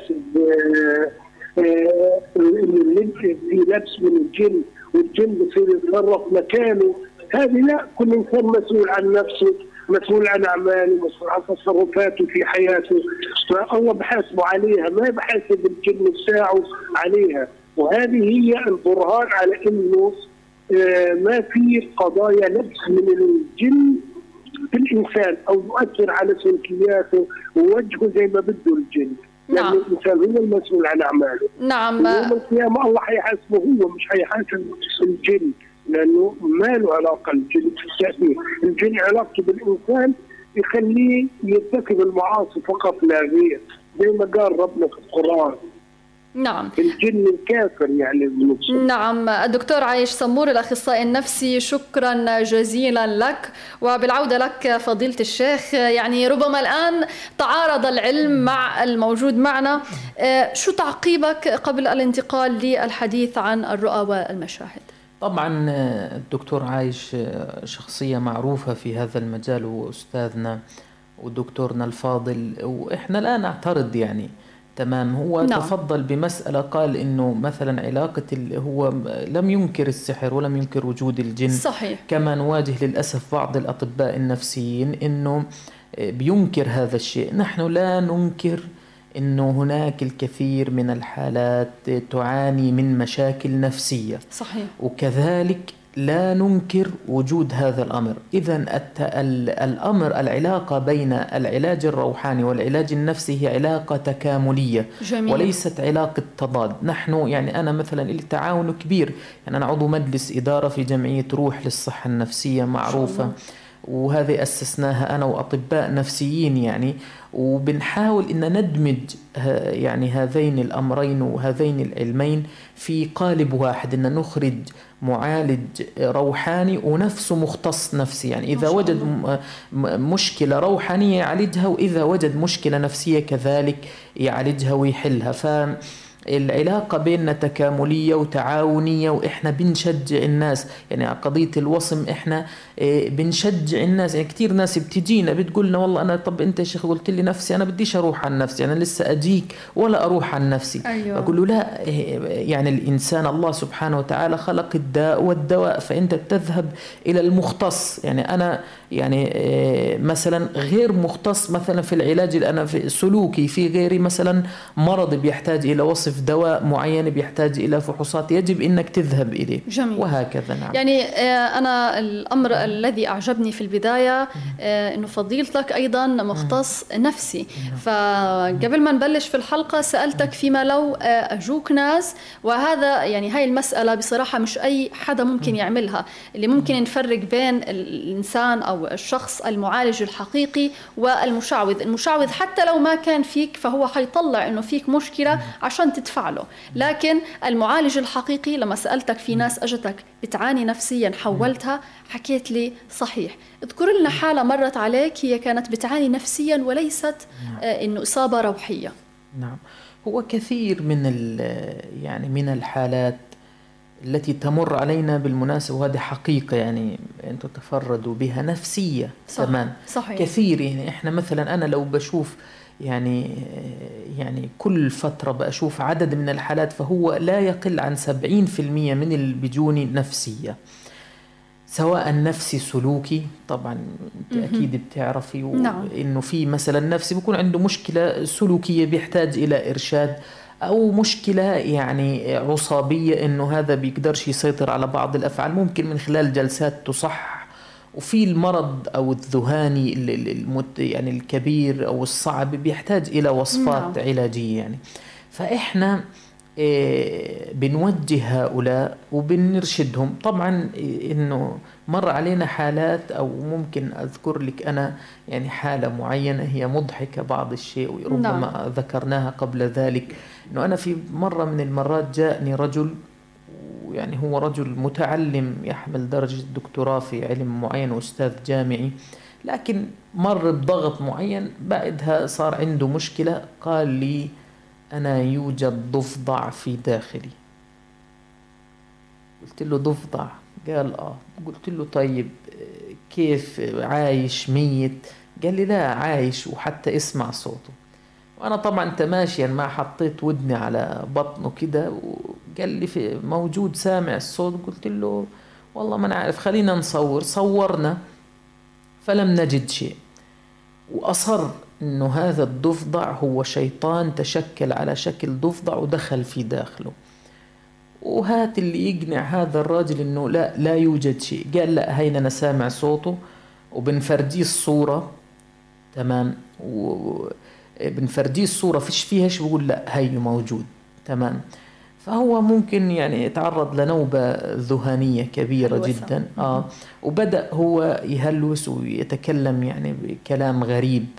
وتبين إنه هو بيعاني من مشكلة نفسية مع إنه اهله مصرين إنه هذا إشي له علاقة بالسحر وإنهم توجهوا إلى يعني أكثر يعني إلى أغلب المشايخ في غزة.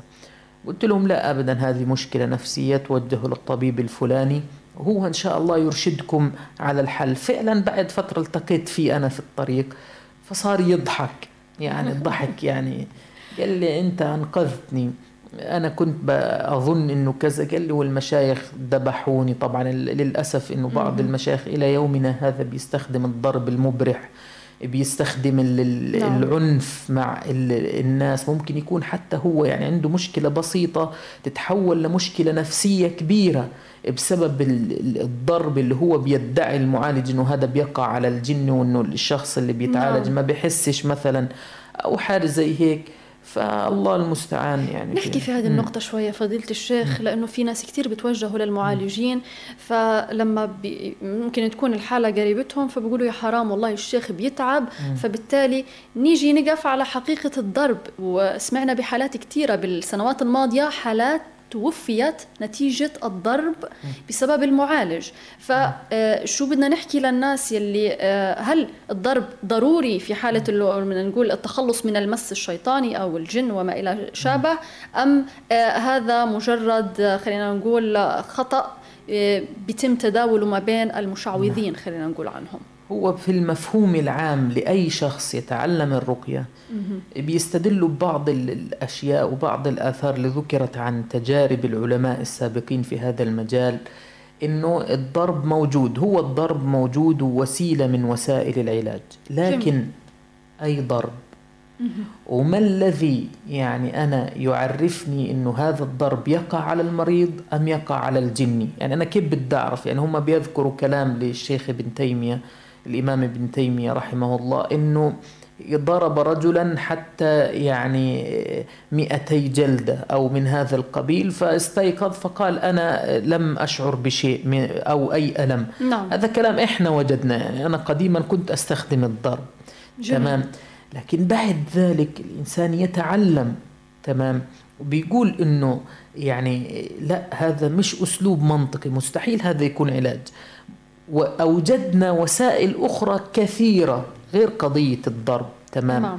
وإنه هل هذا الشيء موجود؟ موجود لكن لا يحق لي بأي شكل من الأشكال إني أمارس هذا الأذى على هذا الشخص.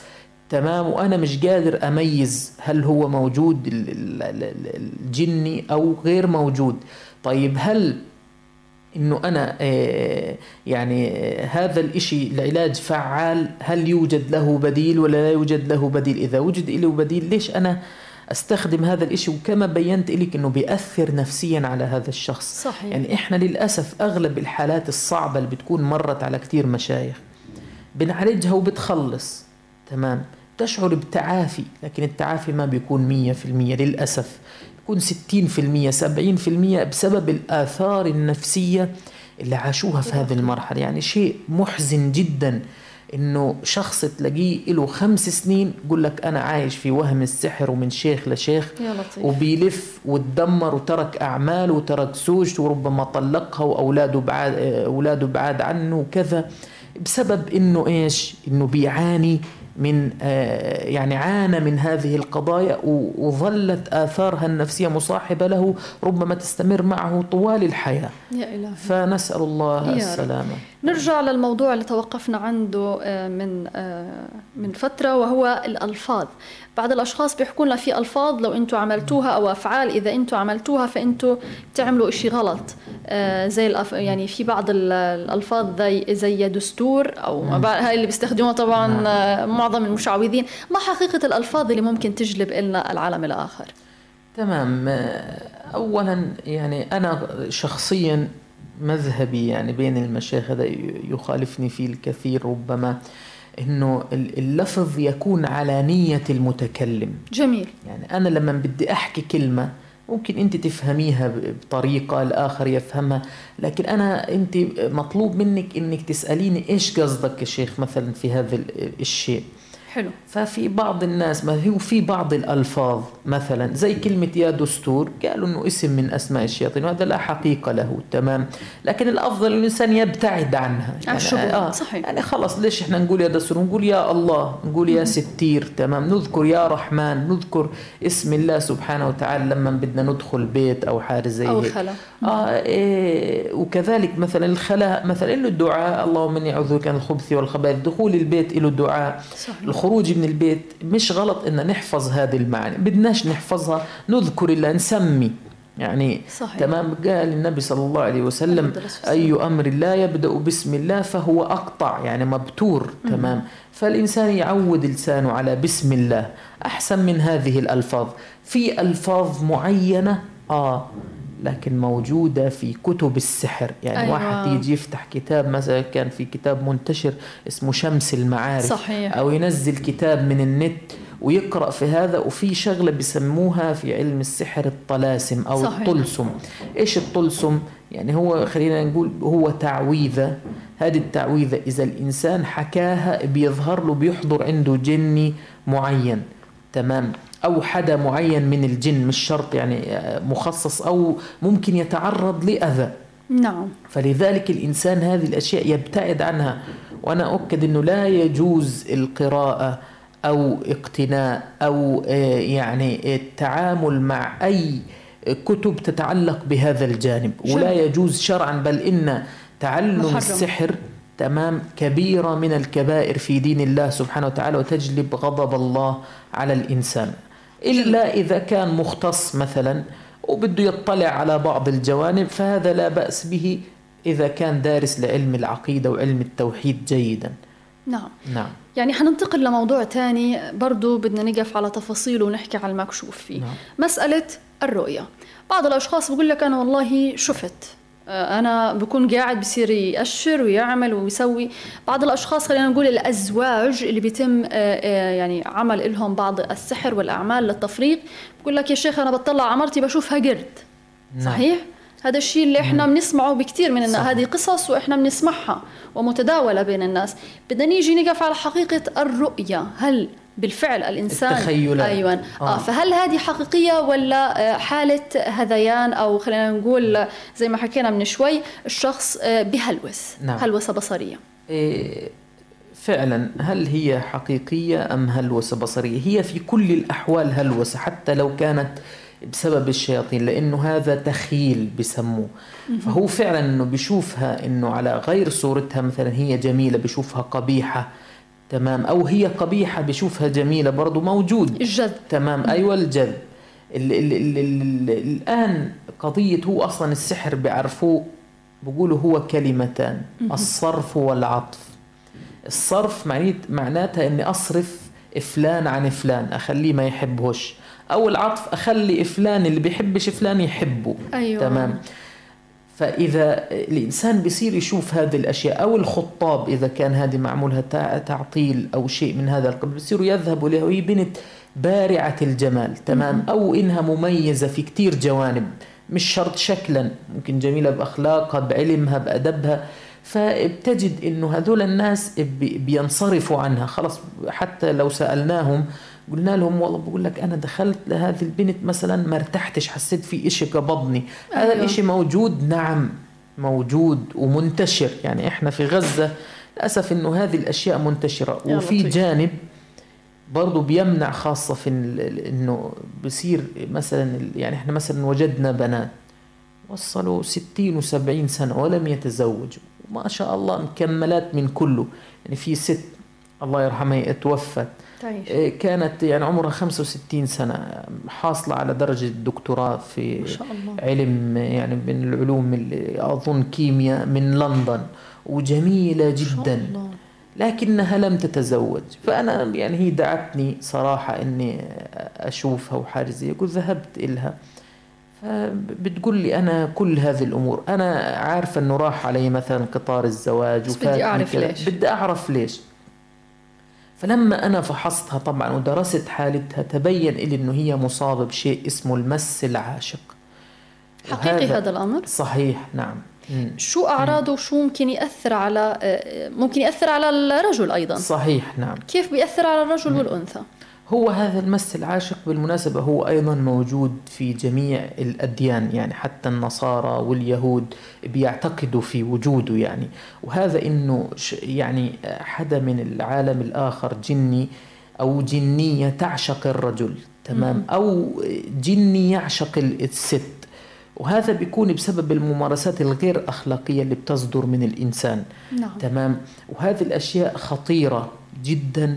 وممكن يعني أي شخص يعني حتى الرقاة يظلم فيها تمام؟ لأنه الشياطين بتصير تهيئ للشخص اللي موجود عنده المس العاشق إنه هذا الشخص فعل مثلا معايا فعل وهو مش موجود.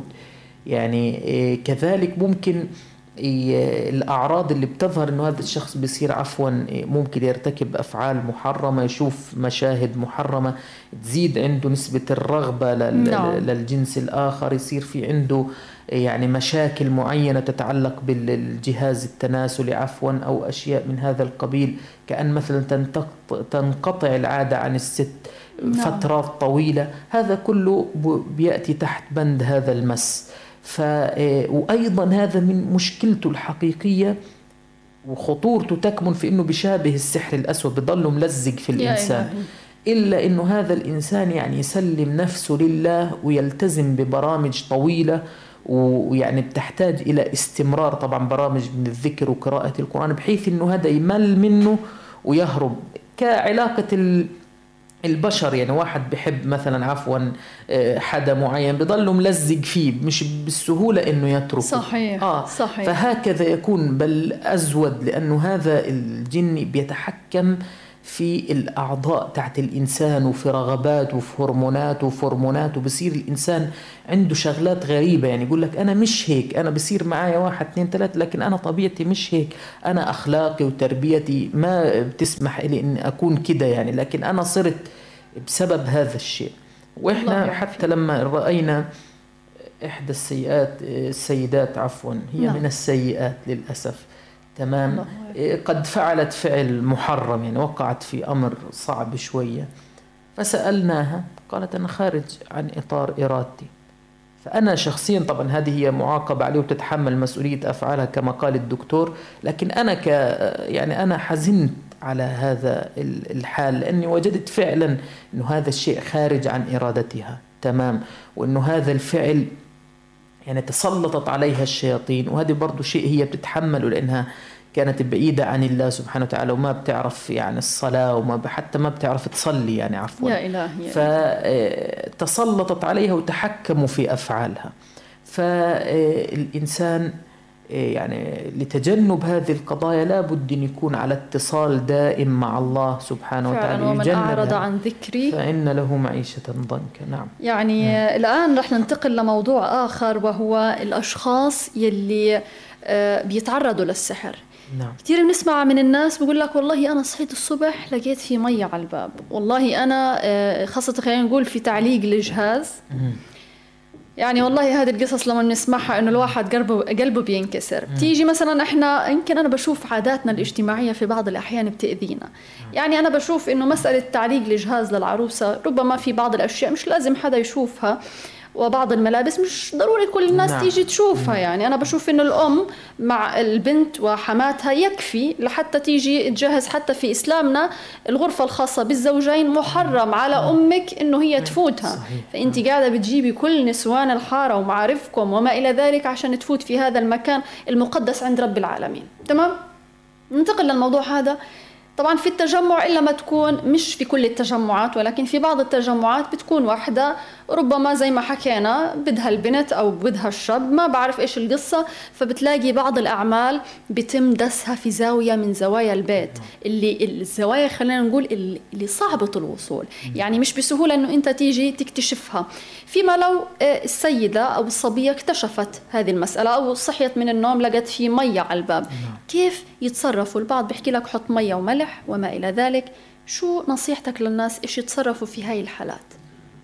هو نحن ندعو دائما الناس ليتعاملوا بهذه القضايا إيه، إنه يتوجهوا مباشرة إلى أحد المتخصصين المعروفين. نعم.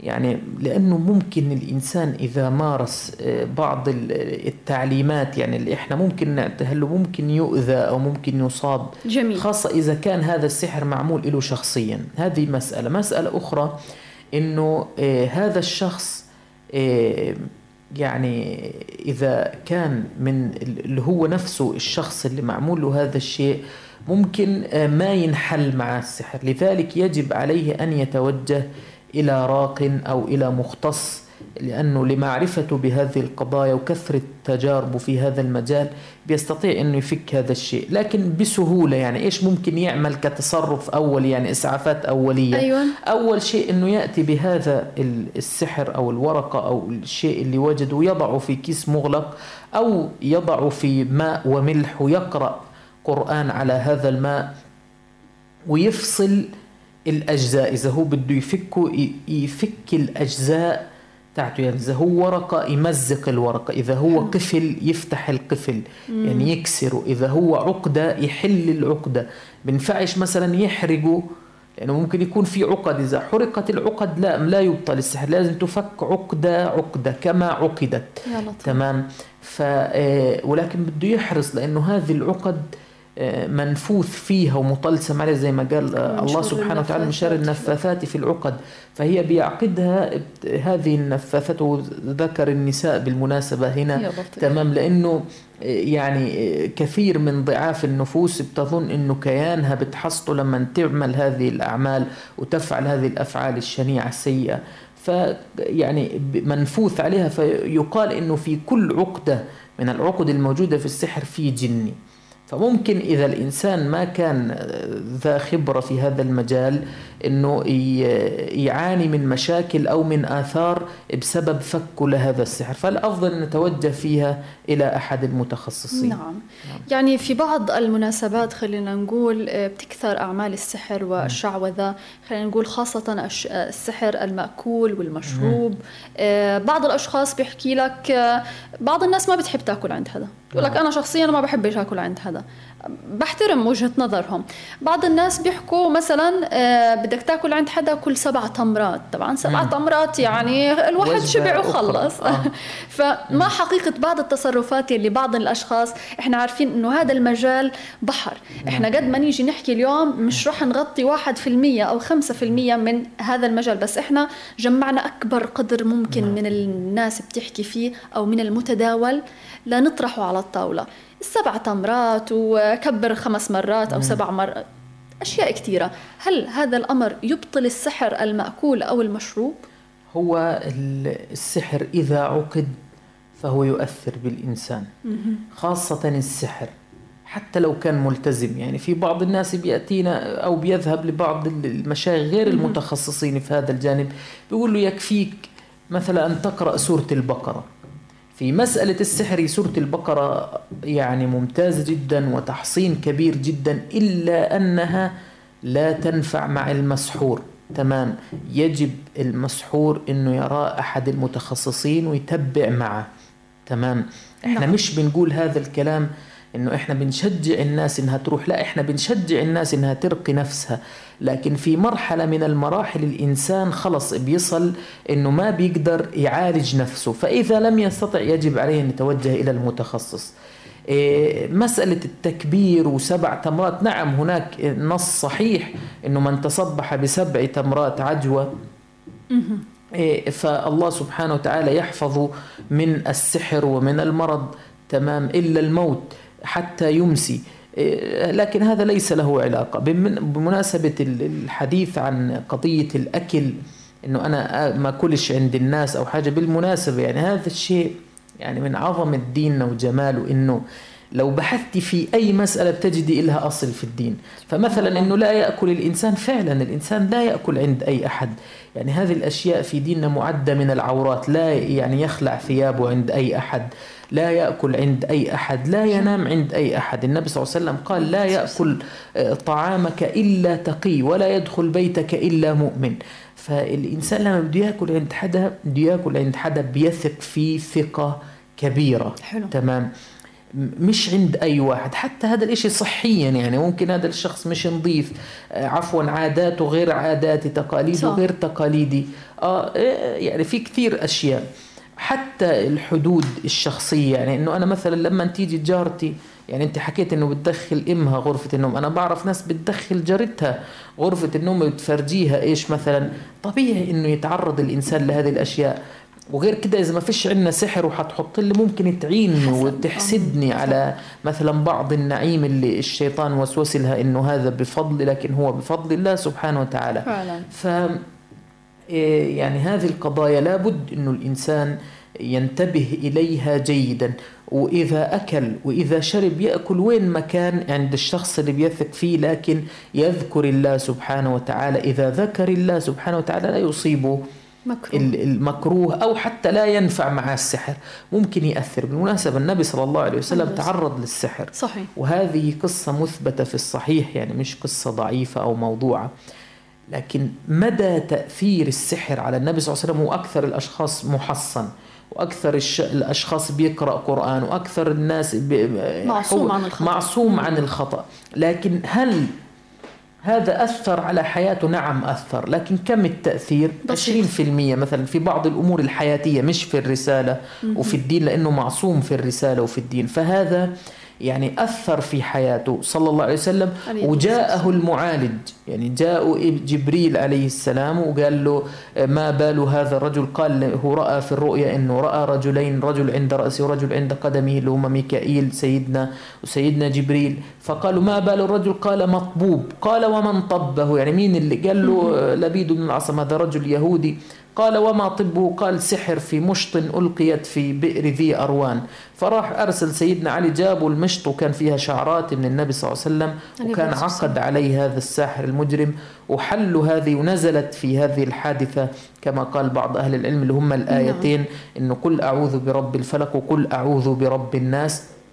نزلت هاتين الصورتين في هذا الحدث يعني. جميل. ونسأل الله على سيرة الساحرين آه، يعني في بعض الأشخاص اللي بيكونوا مسحورين وبتوجهوا للمعالجين آه، يعني من سؤالنا وأكيد يعني تداولنا لبعض القضايا وحديثنا مع كثير من الناس منهم بنعرفهم منهم لا.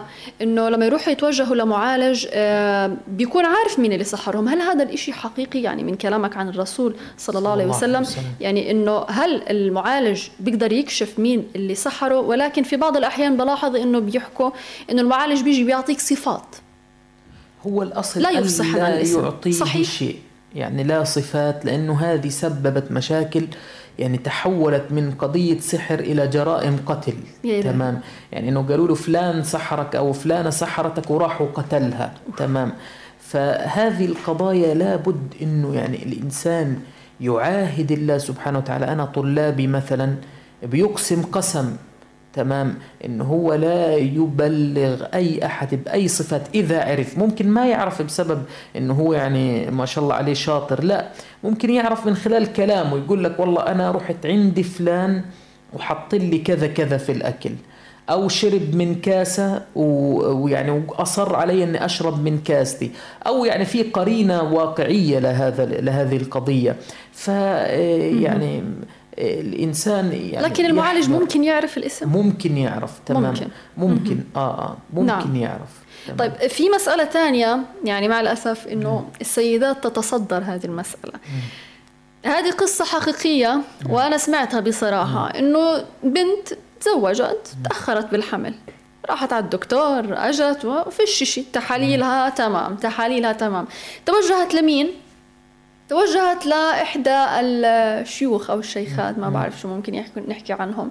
فصارت تقولها أنت عندك قرينة ما قرينة آه، هذه المسألة بدنا نفوت فيها نعم. يعني هل إلها علاقة بالأمور الشخصية ولا لأ؟ و آه، يعني بعد ما عالجتها إنه الصبيه حملت الحمد لله.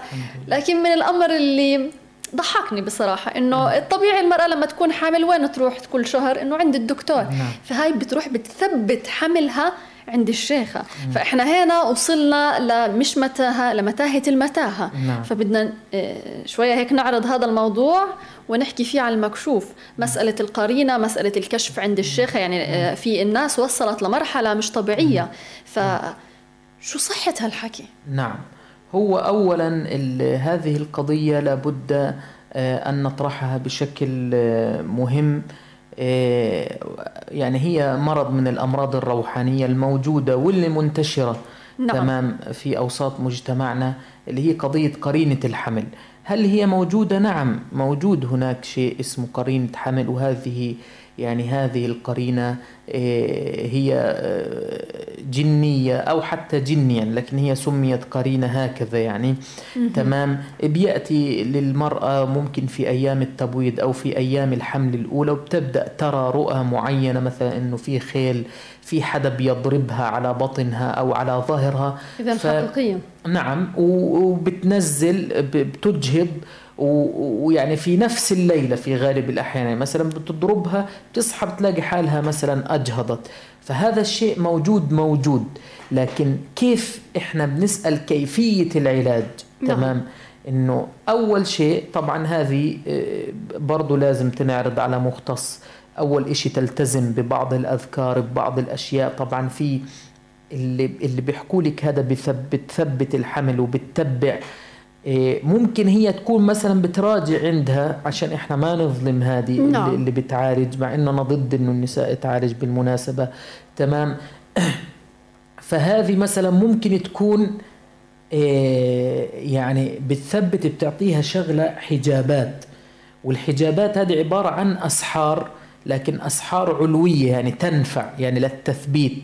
يعني لقيت السحر سفلي اللي بيضر إنه مثلا تفريق. علوي اللي هو تحبيب وجلب. تمام؟ آه فهذا السحر من أنواع السحر العلوي إنه هذه المرأة بتديها حجابات بسموها العهود السليمانية. تمام؟ بتاخدها ورقة مكتوبة بتقولها حطيها على بطنك أو اربطيها على بطنك. وهذا الإشي طبعا محرم شرعا وزيه زي السحر حتى لو كان ظن إنه هذا صحيح. لكن هي ممكن تكون بتذهب لها بتقول لها آه كيف أنت محافظة على الصلاة؟ زي ما إحنا بنعمل إحنا بنقول لها تبعي معنا أيوة. تمام؟ ضايلة محافظة على الصلاة ضايلة بتعملي مثلا الأذكار اللي قلنا لك عليها ضايلة بتقرأي مثلا السور اللي إحنا وصيناك إنك تقرأيها تمام من باب المحافظة. وهذه بتذهب عن الإنسان بتذهب يعني عنها في الشهر الرابع لأنه بتنفخ الروح في الجنين. فالله سبحانه وتعالى يسخر لهذا الجنين يعني ملاك إنه يحفظ لأنه أصبح يعني نفخت فيه الروح وكذا فبيذهب عن هذه الأحلام. وهذا الإشي بفضل الله إحنا كتير مر علينا يعني كتير مثلا نساء إجت وحملت وممكن يكون لها متأخرة في الإنجاب يعني سنوات طويلة. يعني هذا الأمر حقيقي, حقيقي. ليس ضرب من خيال لا ربما لا يعني نتداول هذا الموضوع. يعني بصراحة أنا أول ما سمعت القصة صرت أضحك لأنه ربما الواحد يحس إنه المسألة مش منطقية لكن نعم. أنت هيك يعني يمكن نورتنا شوية في هذه القصص نعم. ولكن موجود. الإنسان يحذر ربما البعض يعني لما بيروح مرة مرتين بيلاقي الأمر يعني حقيقي بيصير يدخل كل أموره بهذه القصص. ما هو. هنا إحنا بنأتي للقضية المهمة انه إنه الإنسان يوهم حاله في كتير. وزي ما أنت قلتي مثلا هو لقى عنده مشكلة وانحلت. اذا بصير الكل. بصير إنه كل العيلة يعني في واحد مثلا إجانا مرة إيه، وبفضل الله تعافى كانت عنده مشكلة وتعافى. فتاني يوم جاب أبوه جاب أخوه. بعديها إجاني أبوه قال لي يا رجل أنت إيش عملت في ابننا؟ بقول له إيش؟ بقول لي هذا مسك العيلة كلها صار كل واحد يقول له تعال أخذك على الشيخ أنت مسحور فأنا جبته ونهرته ونحل الموضوع يعني بسهولة يعني. نعم. آه. يعني إحنا تقريبا أجملنا وتحدثنا في كثير من الجوانب لكن في جانب مهم إحنا اليوم آه، دائما زي ما بيحكوا إذا بدك تترك الموضوع المهم بدك تحكي فيه في الخاتمة. الخاتمة دائما لا تنسى. أنتم كمعالجين اليوم آه حقوقكم آه الأشياء اللي أنتم محتاجينها لتفعيل دوركم أكثر في المجتمع آه مؤسساتكم آه وما إلى ذلك. بدنا نحكي في هذه التفاصيل مطالبكم لأنه في لكم جهود جبارة في المجتمع ما بنقدر ننكرها. نعم. شو اللي بدكم إياه؟ أول شيء أنا صراحة طموحي في هذا الجانب نعم. إنه يصبح المعالج بالقرآن آه، يعني شخصية بيتم الاهتمام بها حكوميا واجتماعيا. جميل. إحنا للأسف يعني من أكثر الفئات التي تتعرض للظلم. يعني مثلا كثير من الناس بيأتي آه، الشيخ الفلاني تمام آه، ساحر دجال أسهل أسهل ما يكون. إنه مثلا ممكن يعني أنا مثلا في مرة مر علي رجل كنت أنا تعبان فأنا بقرا شوية قرآن كنت مثلا وبأصنط شوية. فهو سمع من أحد المشايخ كان مستضاف في حلقة مثل مثل هذه أو في في قناة أخرى يعني. فقال الشيخ نضال بي بيصمت تمام؟ فأكيد بيحكي شيء. فقال آه هذا ساحر تمام؟ يعني فهذه الفئة بتتعرض لظلم كبير وعدم تقدير من الناس. يعني مثلا الناس بتظن إنه هذا الشيخ يعني هو يعمل بقول لك أنت عالج لله. نعم نحن نعالج لله. صحيح. وأنت تعملي في هذه المهنة وبتتقاضي راتب وبتعملي صحيح. لله برضه إذا أنت أديتي مهنتك على الوجه الصحيح وباخلاقيات المهنة فأنت بتعملي لله. وكذلك هذا المجال تبعنا يعني. كالإمام يعني الذي يؤم الناس ويأخذ أجر. صحيح. وقال النبي صلى الله عليه وسلم إن خيرا إنه آه، هذه الفئة بتتعرض إلى أذى من الشياطين. يعني كثير من الناس بتظن إنه مثلا إحنا رحنا للشيخ خلص آه، يعني أنت بتترك عنده المشكلة وبتذهب وهو بيبدأ إنه يحل هذه المشكلة والمشايخ والرقاة بيتعرضوا لأذى في بيوتهم في أموالهم في حياتهم في أولادهم. يعني ممكن أنه يؤذى الإنسان في أولاده يعني يكون هو بيعالج بيتفاجأ أنه هؤلاء لأنه هذا العالم عالم مظلم وعالم صعب جدا. فبتجد أنه هذا الشيخ بيذهب إلى بيته بيجد ابنه مريض زوجته مريضة انتقل إلها هذا الشيء. فأنا أدعو الناس وأدعو هذا إنهم يقدروا جهود الرقاء يقدروها ليس شرط ماديا تمام. إنما معنويا على الأقل. انه والله إحنا بنعرف إنه الشيخ الفلاني شيخ محترم شيخ كذا إيه، يساعد في تفريج هموم الناس لا يقل قدره عن الطبيب اللي بيعالج الأمراض صحيح. العضوية. وهذه أنا يعني حتى يعني مش تقليل من جهد الأطباء بعض الأطباء يعني أمورهم معروفة وسهلة لكن في نفس الوقت هذا بيتعامل مع شيء لا يرى وشيء أغلب عندهم مفاهيم خاطئة تمام عنه فلا بد أنه إحنا نهتم فيهم. كذلك أنه من السهل توجيه التهمة. يعني مثلا أختم يعني بما أن ذكرنا هذه القضية. آه، جاءت امرأة ادعت أنه في أحد مشايخي مش أنا مشايخي يعني كمان. نعم. تمام؟ أنه تحرش بها. تمام. وإنه هذا الشيخ لا يترك امرأة من من شره يعني. نعم. فتفاجأت أنا صدمت طبعا. قعدت أفكر أيام كيف ممكن هذا يعمل هذا الشيء. فتبين إنه هذه المرأة مصابة بمس عاشق تمام. وهذا الشيطان يصور لها إنه الشيخ مثلا بيفعل بيفعل أفعال شنيعة معها. فهذا سبحان الله من الأشياء العجيبة التي رأيناها وإنه في ظلم كبير وندعو أيضا الجهات المختصة بكل هذا إنها تدعم هذه الفئة. وإحنا نسعى لتكوين جسم وجمعية تجمع الرقاة والناس اللي بتحتاج إلى تعليم نعلمهم نعم. تحتاج إلى تطوير نطورهم. ونسأل الله أن يوفقنا وإياكم لكل ما يحب ويرضى. يعني بالختام يعني فضيلة الشيخ رسالة للناس اللي بتسمعنا. رسالة لكل الناس يلي ربما عندها بعض الأفكار اللي إن شاء الله يا رب نكون يعني بالأكيد يعني يا رب نكون قدرنا أجملنا كل شيء رسالة للناس اللي بتسمعنا ونصيحتك لهم متى يتوجهوا للمعالج الروحاني؟ نعم أولا أنا أتوجه للجميع وأوصيه بوصية عظيمة ألا وهي تقوى الله سبحانه وتعالى في السر والعلن وعدم أذية الناس وأن يتقي الله لأنه آه، كل إنسان يفعل شيء فهو سيدان بهذا الشيء في يوم من الأيام. فيجب علينا أن نكون مع الله سبحانه وتعالى في كل حال من الأحوال. والله سيكون معنا. إذا نفعنا الله لن يضرنا إلا أحد إلا بإذنه سبحانه وتعالى. وأنا دائما أقول لا يكون في ملك الله إلا ما أراد الله.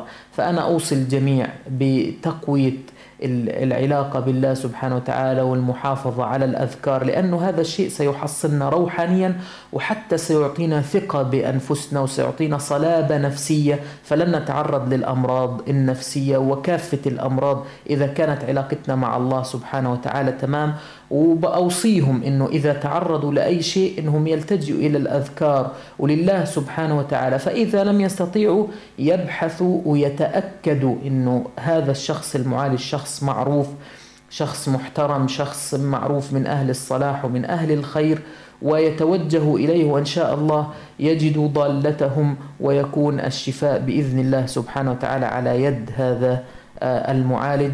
بارك الله فيكم وجزاكم الله خيرا إن شاء الله. وبالختام بدنا طلب صغير بس إنه مركز النور للعلاج القرآني للأشخاص. إذا حابين يتوجهوا لكم إذا حابب نعم. تحكي لنا العنوان أرقام التواصل نعم. فأكيد المجال متاح لك فضيلة الشيخ. نعم. آه، نحن مركز النور للعلاج القرآني آه، وبالمناسبة يعاني من أزمة ممكن تؤدي إلى إغلاقه. المركز هو مركز موجود في وسط البلد. إحنا حريصين يكون عند السرايا نعم. آه، مقابل مسجد أبو خضرة. آه، المركز آه، بيتعامل اللي هو بالصدق. إحنا مش أشطر مشايخ. إحنا نحاول أن نكون أصدق مشايخ. إحنا نعم. نتعامل بكل صدق وكل أمانة مع الناس. يعني عندما يعلنون عن بعض الأشياء يقول تجدون عندنا ما يسركم. نحن ما يسركم وما يحزنكم لأننا سنقول لكم الحقيقة. بالحقيقة نعم فنسأل الله آه، السلامة والعافية والمركز معروف بفضل الله سبحانه وتعالى وهو آه، موجود له صفحة على الفيسبوك وعلى الانستغرام وموجود. له أرقام التواصل معروفة يعني. وبارك نعم. الله فيكم. يعني مستمعينا ومتابعينا متابعي راديو الشباب على الموجة 98 و2 أف أم. يعني آه، باعتقادي إنه بهاي الحلقة أجملنا وتحدثنا بكثير من التفاصيل يلي بينحكى فيها بالعامية يلي بتكون بالجلسات المغلقة. حبينا نوضح لكم الحقيقة دائما وابدا آه، الأمر يلي بنسعى له هو الفائدة لكم إنه آه، تصلوا لمرحلة من المراحل إنه أنتم فاهمين وقادرين تميزوا ما بين الحقيقة والخيال قادرين تميزوا ما بين الأمر المنطقي واللا منطقي كل اللي بدنا إياه منكم إنه تكونوا بألف خير وتديروا بالكم على حالكم. الأشخاص يلي غارقين في هذا الطريق اللي يعني ما بعرف شو ممكن نوصفه إلى إنه مؤذي مؤذي لأنفسهم. أنا متأكدة هدول الأشخاص السحرة والمشعوذين هم أصلا مش راضيين على أنفسهم. لو بدك تجيب ساحر أو ساحرة وتوقفها قدام المراية يحكي لها تفرجي على حالك أنت شو بتشوفي أنا متأكدة إنه هي راح تشوف حاجة بشعة كثير ما راح تكون راضية عن حالها. ربما بعض آه، النزوات وربما بعض آه، الأمور المادية والزائلة في هاي الحياة ممكن تخليهم يعملوا بعض الأمور يعني المؤذية مؤذية في الدنيا ومؤذية في الآخرة. ربما في الدنيا ببضع آه، ببضع يعني قطع نقدية تمشي القصة عادي مش مشكلة. بس في الآخرة تخيلي يعني لكل حدا بيتعامل في هذا الطريق انت بيناموا عائلات تدمرت أشخاص تدمروا بيدعوا عليكم كلمة حسبي الله ونعم الوكيل. ربنا ربنا هو حسب هذا الشخص المظلوم اللي تأذى بسبب هذا السحر. السحر لما المسحور بيقول حسبي الله ونعم الوكيل ما بيدعي على الساحر وبس. على الساحر وأعوان الساحر. وعد كم إنسان بيندعى عليه. إحنا في هذه الدنيا يا جماعة عابري طريق. الإنسان بالنهاية بضل له شيء واحد سمعته. يا منقول الله يرحمه كان بني آدم هين لين وبيساعد الناس وكان خير خليفة لرب العالمين في هذه الدنيا وفي هذه الأرض. يا منقول الله يضيق عليه زي ما ضيق علينا دنيتنا. الله يضيق عليه قبره زي ما ضيق عليه دنيتنا. هذه هذه دعوة قاسية. قاسية جدا. أنت اليوم ممكن قديش بدك تعيش؟ بدك على يعني على أقصى تقدير 120 سنة مش مخلد فيها.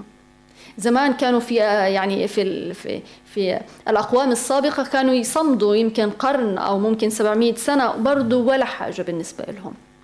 فخلي كل واحد بيسمعنا يفكر بنفسه آه، تفكير عميق وإنه أنا هذا السحر لما بدي أعمله شو بدي آخذ؟ زوج؟